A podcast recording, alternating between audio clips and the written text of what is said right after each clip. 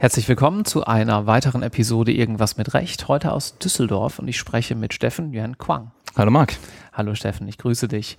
Du machst Arbeitsrecht bei Simmons Simmons. Wie bist du denn hier hingekommen? Ja, das ist ein bisschen äh, längere Geschichte. Ich habe mich in meinem gesamten Studium, im gesamten Referendariat überhaupt nicht mit Arbeitsrecht beschäftigt.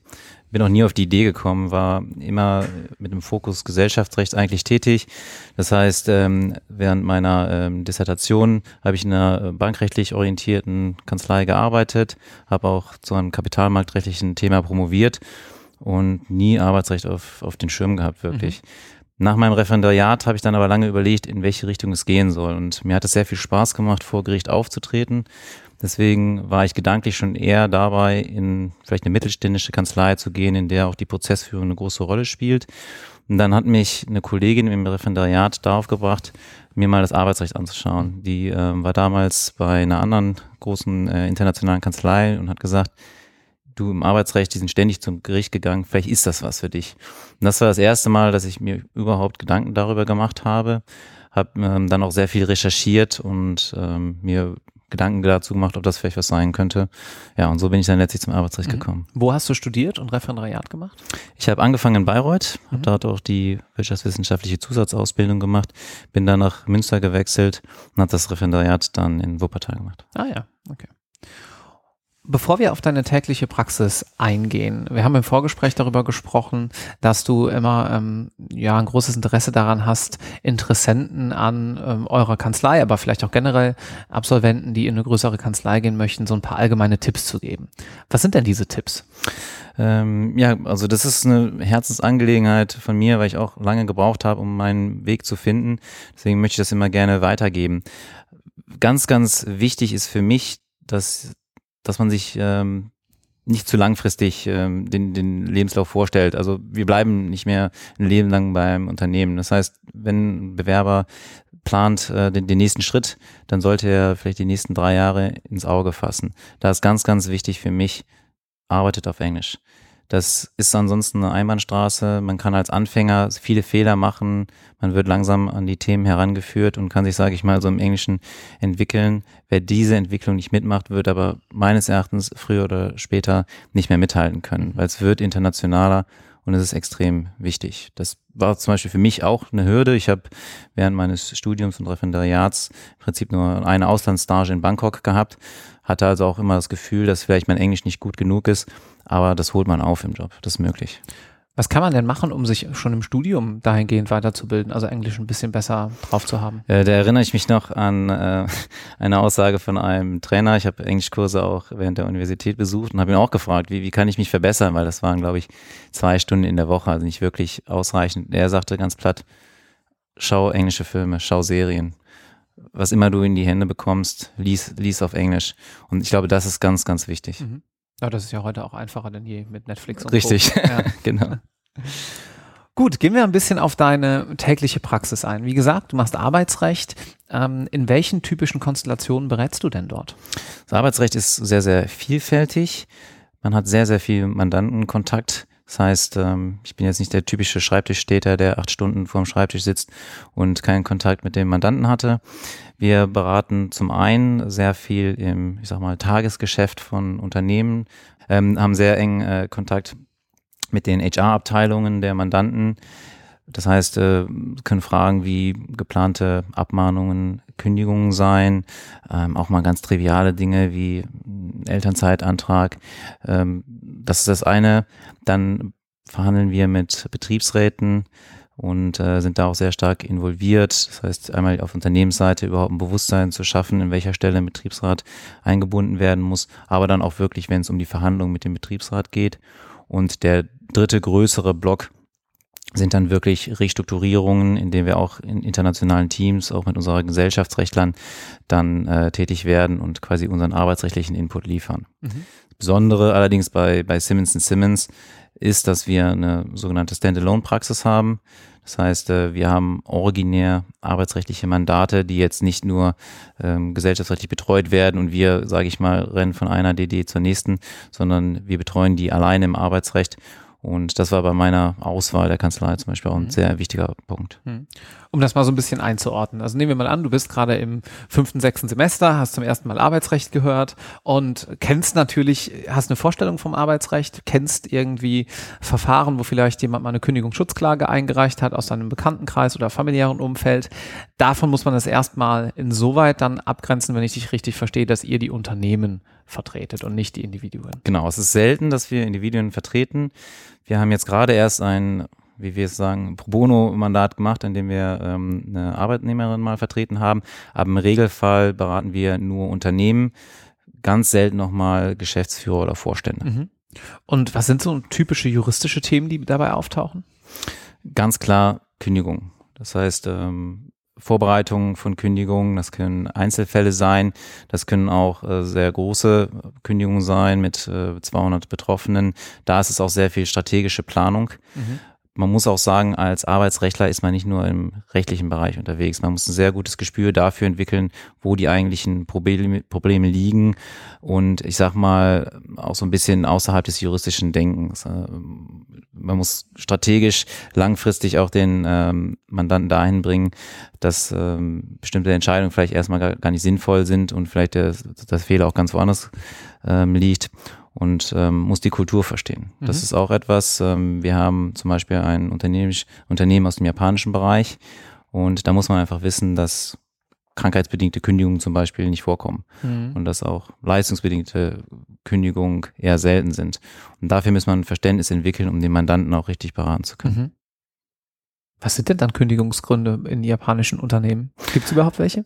Ganz selten. Also das, ja. das müssen wirklich äh, quasi Fälle sein, in denen das Tafelsilber gestohlen wird. Mhm. Ähm, extrem selten. Man kennt das ja, dass ähm, die Arbeitnehmer sehr loyal gegenüber dem Unternehmen sind, aber das spiegelt sich auch darin wider, dass das Unternehmen auch sehr loyal gegenüber mhm. seinen Mitarbeitern ist. Okay. Wo du gerade Tafelsilber gestohlen ansprichst, kannst du natürlich abstrakt ähm, mal so einen spektakulären Fall schildern, mit dem du mal zu tun hattest? Ähm, wir hatten einen Fall, der, der ein bisschen äh, kurios war. Äh, da ist ein Arbeitnehmer wirklich durch das Unternehmen gelaufen und hat gesagt, das wären eigentlich nur Peanuts, die er in einem Unternehmen verdient. Er würde sehr viel mehr mit seinem äh, Side-Business verdienen mhm. und äh, hat sich herausgestellt, dass er halt im großflächigen Stil Elektroschrott repariert und ähm, wieder weiterverkauft. Und ähm, wir haben dann tatsächlich einen Detektiv auf ihn angesetzt, weil sich da die Verdachtsmomente verhärtet haben. Und ähm, ich kann mich jetzt noch an die Bilder erinnern, wie er in Jogginghose gemeinsam mit seiner Mutter fünf Stunden lang die ganzen Schrotthöfe abgefahren ist und äh, Elektroschrott ähm, verkauft hat. Und ja, es ist halt, man, man fragt sich mehr, wie, wie blöd kann jemand sein? Er ist also wirklich damit ähm, hausieren gegangen. Aber ja, so, so ist es dann manchmal und ähm, das endete dann auch im Gerichtsverfahren, wo wir uns dann auf eine schn relativ schnelle Beendigung des Arbeitsverhältnisses geeinigt mhm. haben. Okay. Und in der täglichen Praxis, du hast es eben schon angesprochen, gibt es öfter mal Überlappungen, auch wenn ihr eine Standalone-Praxis seid, mit anderen Rechtsgebieten. Ja. Ich nehme an, dann arbeitest du auch mehr im Team, als jetzt der Eigenbrötler zu sein, oder? Ja, absolut. Mhm. Wir arbeiten schon im, innerhalb der Arbeitsrechtspraxis sehr stark in Teams. Ich bin jetzt Counsel, das heißt, ähm, wir arbeiten mit den ähm, Junior-Anwälten zusammen lassen von denen Dinge vorbereiten, die wir dann gemeinsam besprechen und an den Mandanten schicken. Aber wir arbeiten halt auch mit den Gesellschaftsrechtlern. Das ist mhm. natürlich klar, wenn die ähm, M&A-Transaktionen haben, spielt das Arbeitsrecht oft eine sehr, sehr große Rolle, kann teilweise sogar die entscheidende Rolle spielen. Wir sind aber als internationale Kanzlei mit äh, Sitz in London auch sehr stark äh, internationale Teams eingebunden. Was uns jetzt zum Beispiel gerade beschäftigt, sind die Brexit-Verlagerungen. Also, mhm. Also äh, ich kann gar nicht mehr erzählen, wie viel Planung wir schon haben von Mandanten, die jetzt ihren Geschäftssitz von London nach Deutschland verlegt haben.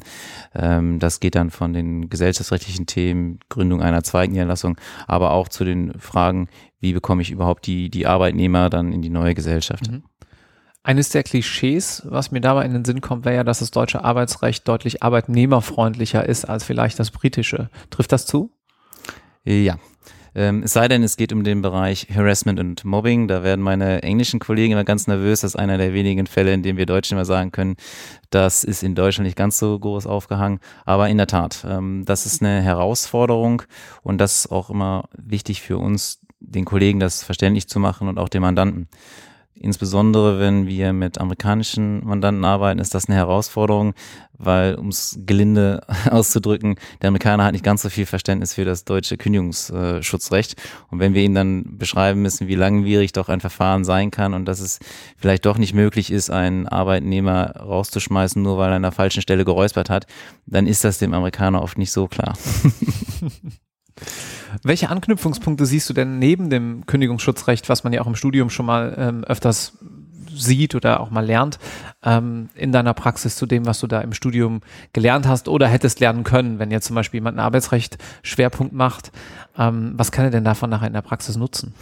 Ich würde sogar lösen von dem arbeitsrechtlichen Schwerpunkt, weil das bekommt man in der Praxis ohnehin früher oder später mit und zwar in einer Detailtiefe, bei der es natürlich von Vorteil ist, wenn jemand einen Schwerpunkt im Arbeitsrecht hat, aber die, die Themen, die uns beschäftigen, die sind dann oft doch so ich sag mal, an Details aufgehangen, dass das ähm, auch nicht im Studium behandelt wird. Aber ich finde es viel wichtiger, dass auch normale zivilprozessuale Themen eine Rolle spielen oder das Strafrecht zum Beispiel. Natürlich muss ich als Arbeitsrechtler auch einschätzen können, ob das ein strafbarer Vorwurf ist, wie denn die äh, Chancen sind, weil letztendlich das auch wieder eine Auswirkung haben kann auf äh, das Kündigungsschutzverfahren mhm. beispielsweise. Mhm. Vor kurzem ging das Arbeitsrecht mal wieder durch die Medien. Da hat der EuGH geurteilt, dass Arbeitgeber verpflichtet sind, korrigiere mich, wenn ich das jetzt ungenau zitiere, ähm, Arbeitnehmern die Zeiterfassung stets zu ermöglichen. Es war, glaube ich, ein Fall der Deutschen Bank, wo jemand geklagt genau, hatte. Deutsche Bank in Spanien, richtig. Deutsche Bank Spanien. Ja. Mhm. Ähm, und die Entscheidung hat recht große Wellen gemacht. Könntest du die für die Zuhörerinnen und Zuhörer bitte mal einordnen? Ja, ja sehr gerne. Ich habe da auch einen äh, Kommentar zu geschrieben. Im Prinzip ist Folgendes passiert. Das äh, deutsche Recht, genauso wie das spanische Recht, hat die Arbeitgeber immer nur verpflichtet, die äh, Mehrarbeit aufzuzeichnen. Das ist nach deutschem Verständnis die Zeit, die acht Stunden überschreitet.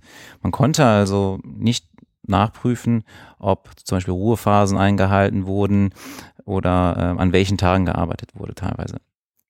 Das lag daran, dass sowohl die Arbeitgeber als auch die deutschen Behörden eher ein geringes Interesse daran haben, sich an die Vorschriften des Arbeitszeitgesetzes und der entsprechenden Richtlinie zu halten, weil sie einfach wenig Flexibilität bieten. Das Spiel hat so lange funktioniert, solange es nicht schwarz auf weiß in den äh, Akten der Unternehmen waren. Jetzt ist der EuGH hingegangen und hat gesagt, ich kann die Richtlinie nicht effektiv umsetzen, wenn ich die Zeit nicht vollständig erfasse, weil ich eben die Ruhephasen, ähm, Pausen etc. nicht, äh, nicht aufzeichne. Mhm. Das führt jetzt dazu, dass ein Riesenaufschrei durch ähm, ganz Europa geht. Oh Gott, der ähm, EuGH hat jetzt entschieden, wir müssen die Zeit aufschreiben. Ich vergleiche das so ein bisschen wie mit äh, Blitzern. Niemand regt sich über die Geschwindigkeitsbegrenzung auf. Wenn dann aber geblitzt wird, dann fangen die Leute an, nervös zu werden. Und so ist es auch hier. Es ändert im Prinzip nichts an den Regeln. Die Regeln bestanden schon vorher. Jetzt muss aber aufgeschrieben werden. Jetzt kann man sich also nicht mehr in diesem Graubereich ducken und sagen, ich habe mal einen Arbeitnehmer gebeten, das aufzuzeichnen und bin davon ausgegangen, dass er das auch ordnungsgemäß macht. Und ähm, das wird jetzt zu Folgen führen, die in der Praxis noch schwer absehbar sind, mhm. weil wenn ich als Geschäftsführer, als Vorstand in meinen Akten ähm, Zeiten habe, die eklatant gegen das Arbeitszeitgesetz verstoßen, dann muss ich handeln. Im mhm. schlimmsten Fall könnte ich mich strafbar machen. Und das ist das eigentliche Problem, dass jetzt auf einmal ähm, ernst wird. Es kann aber meines Erachtens auch dazu führen, dass jetzt die Diskussion im europäischen Raum nochmal neu entbrannt. Ist die Richtlinie und ist auch das deutsche Arbeitszeitgesetz überhaupt zeitgemäß? Mhm weil ähm, man hat immer den ausbeuterischen Arbeitgeber im Auge, der die Arbeitnehmer viel zu lange arbeiten lässt aber im Rahmen flexibler Arbeitszeitmodelle spiegelt das gar nicht mehr die Realität wider. Viele Arbeitnehmer möchten sich gerne um ihre Kinder kümmern, abends nochmal den Laptop aufklappen und eine E-Mail zu Ende schreiben. Das könnte nicht mehr funktionieren, wenn die Ruhephasen von elf Stunden fest eingehalten werden müssen. Mhm. Mhm. Ruhephasen sind dann das eine Thema. Das andere Thema sind auch wahrscheinlich, ich denke an so einen Fall, wo so ein äh, Praktikant mal in London in der Bank nach drei Tagen Durcharbeiten umgekippt ist. Ähm, solche Fälle, oder? Das ist vor allem jetzt im Finanzsektor, aber bestimmt auch woanders ja auch Arbeitgeber gibt oder ähm, Unternehmen, deren Businessmodel fast darauf ausgelegt ist, dass Menschen 16 bis 20 Stunden am Tag arbeiten. Die werden noch wahrscheinlich ein Problem bekommen, oder? Richtig. Das wird extrem schwer. Und ich möchte da auch mal so ein bisschen das Bild von dem wieder raffgierigen Arbeitgeber weglenken. Ähm, wir haben sehr viele Mandanten, zum Beispiel auch der ähm, japanische Mandant, die Teams haben, die teilweise in den USA sitzen und teilweise in Japan mhm. sitzen. Und wenn man versucht, eine Telefonkonferenz mit diesen Teams aufzusetzen, dann merkt man sehr schnell, da müssen einige Kollegen sehr früh aufstehen oder sehr spät nochmal äh, an der Telco teilnehmen. Sonst ist es überhaupt nicht möglich, die, ähm, die, die Zeitzonen unter einen Hut zu bringen. Und das führt dann auch zu Problemen und ähm, die, die Antwort muss nicht sein, dass der Arbeitnehmer daran teilnehmen muss, aber oft ist es so, dass die Arbeitnehmer das natürlich auch wollen, weil sie, weil sie Teil des, des Teams sind. Insofern meine ich, müsste man denen die Möglichkeit eröffnen, dass Arbeitnehmer und Arbeitgeber von den Regeln abweichen, mhm. wobei natürlich sichergestellt werden muss, dass das kein erpresstes Einverständnis auch Seiten des Arbeitnehmers wäre. Mhm. Okay. Ja, vielen Dank für deine Stellungnahme dazu. Ähm, wenn die Zuhörenden jetzt Lust auf mehr bekommen haben und sagen, das würde ich mir gerne mal aus der Nähe angucken und vielleicht sogar bei Simmons Simmons.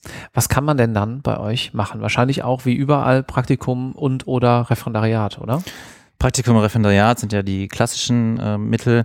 Es gibt Workshops, die wir veranstalten. Da bekommt man zumindest für einen Tag einen sehr guten Einblick in verschiedene Praxisgruppen, kann auch mit Kollegen sprechen. Ich glaube, es macht immer Sinn, einfach auch den Kontakt mit Kanzleien zu suchen. Wir haben auch Studenten in Nebentätigkeit bei uns.